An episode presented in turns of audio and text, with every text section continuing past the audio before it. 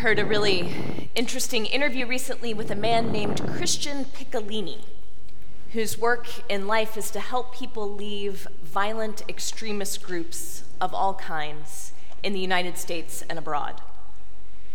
When he was 14, he was recruited into a violent white supremacist group in Chicago, and he draws on that experience to help people leave similar groups today. Today, he says he is receiving fewer and fewer calls about ISIS or other foreign extremist groups, and more and more from people whose relatives have been consumed by conspiracy theories of various kinds, right and left. I was pulled into the interview immediately because there are so many conspiracy theories running around today va- conspiracy theories about vaccines, about 9 11, QAnon, some of the conspiracy theories that motivated the more violent side of the insurrection at the Capitol.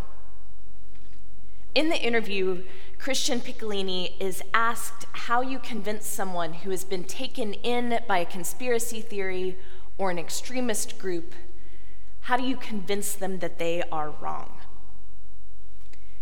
His answer really surprised me. He started not with a set of arguments to lay out, but rather a statement about human beings. He said, Human beings, if they've got food and water and shelter, spend their life seeking three things identity, purpose, and community identity, clarity about who we are, purpose, clarity about what we're supposed to do, and community, people to walk the road with us. That, he says, is what we all want. People who get drawn into conspiracy theories, people who get drawn into extremist groups, cults, people who get stuck in one of a million less dramatic ways. These are people who are doing the exact same thing we're all doing, who are looking for exactly what we're all looking for. They're pursuing community, identity, and purpose. But they've hit what he calls a pothole on the road to these good things. Something in their life has knocked them off their course, and they've ended up on the fringes by the side of the road where these toxic ideologies thrive. And they've bought into false and destructive versions of the healthy things that they really crave. And so he says, when he's trying to bring someone out of that world, he is a fixer of potholes. He spends very little time, or no time at all, talking to them about the actual content of their racist ideology or their conspiratorial beliefs. He said those are not worth engaging with. They didn't choose their extremist or conspiratorial beliefs because of some rational argument. They chose them because they wanted to be part of something that mattered. They wanted community, identity, and purpose. Instead, he said he helps them to fix the potholes on the road to deeper and more real and more healthy community identity and purpose. That's what ultimately frees them from the toxic ideologies, replacing the false version with the real thing. It's not talking them out of their old beliefs, it's giving them a vision of a more loving, hopeful, and joyful alternative. He helps them find work that's meaningful, something they can do that they feel good about. He connects them to a boxing gym where they work alongside people who are different than them. He helps them find worshiping communities, volunteer jobs, group, groups that they can be a part of, friendships. That, he said, is what gets people out. It's offering a true identity, purpose, and community that replaces the false one. Why am I bringing this up this Sunday other than the fact that conspiracy theories have been in the news lately? Because after hearing that interview, I understood what happened in today's gospel in a new way.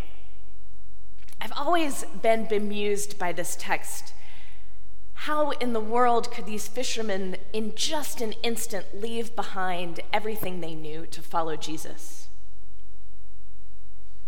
Because it's just a moment, just a word that Jesus says to them. Simon and Andrew are fishermen on their boats, throwing their nets into the Sea of Galilee. Jesus catches their attention, says, Come with me, and they do. James and John are fishermen too. Jesus calls them, and they leave right then and there. Simon and Andrew, James and John are adult men. They're men with families, we learn later in the Gospels. They have hired men who depend on them for work, boats that they've probably worked their whole lives to pay for. They probably have wives and children at home. We know that they have parents that they take care of. They have these whole lives that they've carefully built. But Jesus crooks his finger and they walk away from it all without a thought. I don't know if I would have done it, if I would have had the courage. When I read the interview I mentioned earlier, it struck me that when Jesus called these fishermen, he offered them exactly what Christian Picciolini says that every person wants. In an instant, with just a few words, Jesus offers them identity, purpose, and community. Follow me, and I will make you fish for people. His invitation is compelling, first and foremost, because it comes from Jesus. We can't even fully imagine what it was in his person that made them know instantly that what he was saying was true. But also because he offers them an identity, become a disciple, a follower of Jesus. He offers them a purpose, fish for people be a part of drawing people into this kingdom of justice and peace and love that I'm building. And he offers them community. Join this group of people who are dedicated to the same thing you are, who are walking the same road. And so on that beach, in just a few words, Jesus offers these fishermen the most precious things in the world, the things we're all looking for, the things we all crave deep in our hearts. And maybe that's why they were so willing to leave everything behind identity, purpose, and community. It's what Jesus offers us too, if we're open to it. What is your identity? If you had to respond quickly without thinking to the question, Who are you? what would you say? Would you say, I'm a member of a family, I'm a daughter, I'm a parent, our identity has to be rooted somewhere even deeper than that, as important as it is. Would you say, I'm a banker, I'm a social worker, I'm a lawyer? Of course, our professions are so important, but life is unpredictable, and our, have, our identity has to be rooted somewhere even deeper than that, deeper than our professions, our, mem- our membership in families, our role in the community. Who are you? Jesus says, under everything, under all these layers, wonderful layers that we build on top, at the core, Jesus says, you are a beloved child of God. No matter what happens, that is your identity. That is who you are. And you have this identity that cannot be shaken by whatever life throws at you. Over the course of life, we build important layers on top of that core identity, but we are given that foundation to build on. You are a beloved child of God. That is our identity. And what's your purpose? What are you on this earth to do? Something bigger than your current job description, bigger than our to do list, bigger than the daily routine of work and play and responsibility. What is your deepest purpose? In Christ, we are given a purpose that's elegant in its simplicity. What, the Pharisee asks Jesus, is the greatest commandment? And Jesus responds, Love the Lord your God with all your heart and soul and mind, and love your neighbor as yourself.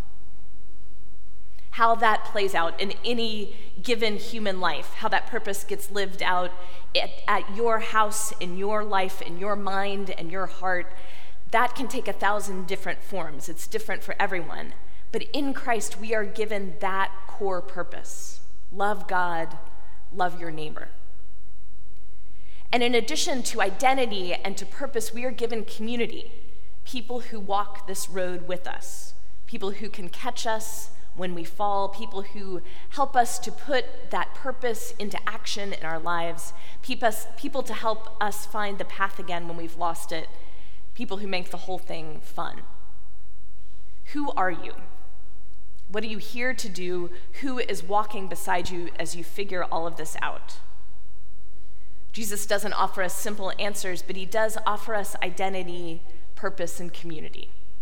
He meets the deepest needs that we have. That's why I think the fishermen were willing to leave everything behind to follow him. And we can receive those same gifts if we choose to follow Christ as well. And so I invite you this week to spend some time reflecting on those core questions of identity, purpose, and community. Who are you? What are you here for? Who's walking the road with you? When we hit potholes of life, and we all do, we can be knocked off the path. We can be lost, confused at the edge of the road. And at those times, we need to recenter our identity, purpose, and community in what God offers to us in Jesus, in that unconditional love. And we're called to remember, too, that when people around us get knocked off the path, whether it's by conspiracy theories or preoccupations um, or detours in life or just getting stuck, as we all do, we're called to respond with compassion and the recognition that beneath it all, we all carry a desire to know who we are, what we're here for, and to have people walk the road with us. Often, the best response is not trying to talk them out of whatever they believe, but rather to present a lived out alternative rooted in love and justice that is more compelling than whatever detour they've taken. There are all kinds of crazy ideas floating around out there about who we are and who we need to be, about what we ought to do with our lives and what the point of it all is. We all go looking for meaning from time to time in all the wrong places, in big and small ways. But in our faith, we can find the meaning, hope, and purpose that we're looking for. We can find what we most need. And may we find our identity, our purpose, and our community in the love of God. Amen. Amen.